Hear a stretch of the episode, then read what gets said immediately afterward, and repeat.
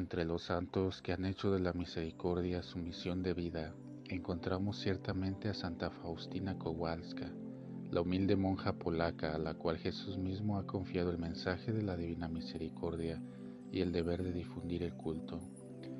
El 22 de febrero de 1931 anota en su diario, estando en mi celda, vi al Señor Jesús vestido con una túnica blanca, una mano levantada para bendecir mientras la otra tocaba su pecho, la túnica ligeramente entreabierta que dejaba salir los dos grandes rayos, uno rojo y otro pálido.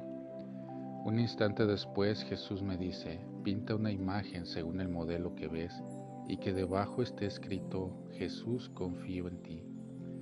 Deseo que esta imagen sea venerada primero en su capilla y después en el mundo entero Prometo que el alma que venere esta imagen no perecerá, porque yo mismo la defenderé con mi propia gloria.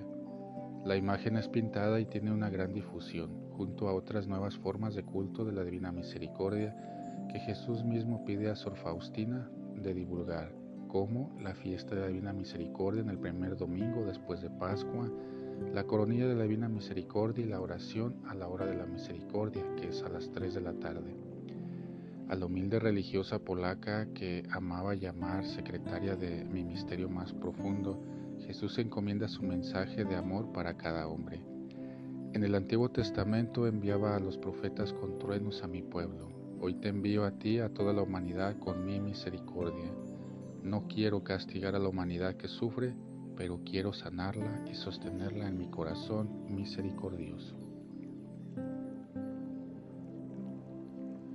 Santa María Faustina Kowalska ruega por nosotros.